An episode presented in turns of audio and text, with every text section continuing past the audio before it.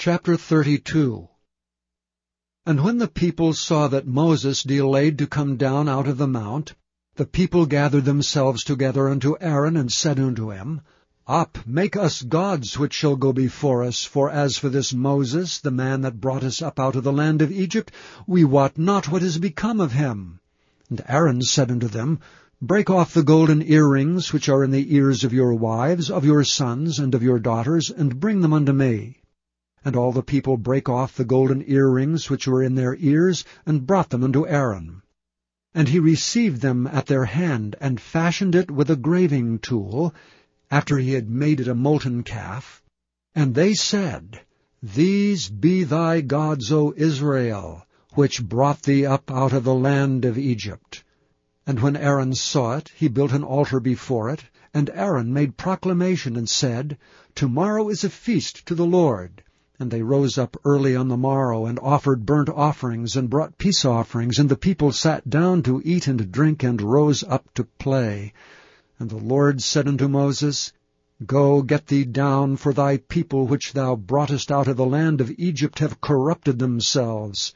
They have turned aside quickly out of the way which I commanded them. They have made them a molten calf, and have worshipped it, and have sacrificed thereunto, and said, These be thy gods, O Israel, which have brought thee up out of the land of Egypt. And the Lord said unto Moses, I have seen this people, and behold, it is a stiff-necked people. Now therefore let me alone, that my wrath may wax hot against them, and that I may consume them, and I will make of thee a great nation.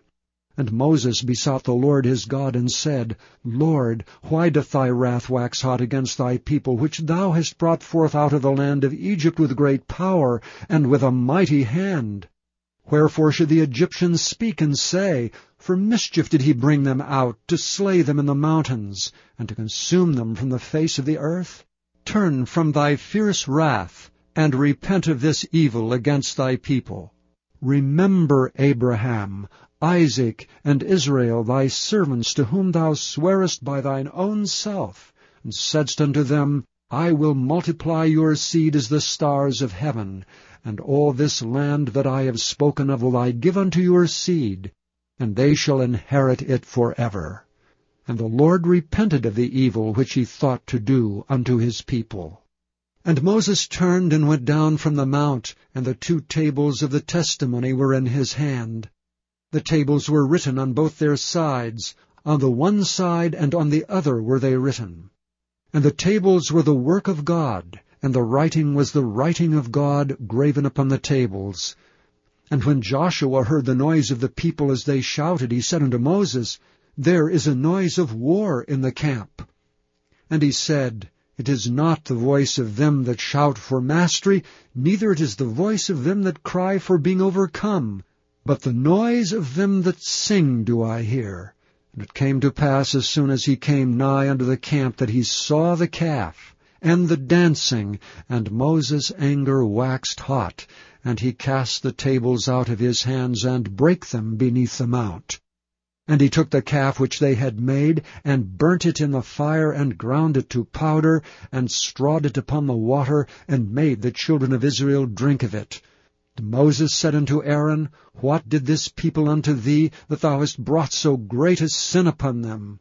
And Aaron said, Let not the anger of my Lord wax hot. Thou knowest the people, that they are set on mischief. For they said unto me, Make us gods which shall go before us. As for this Moses, the man that brought us up out of the land of Egypt, we wot not what is become of him. And I said unto them, Whosoever hath any gold, let them break it off. So they gave it me, then I cast it into the fire, and there came out this calf.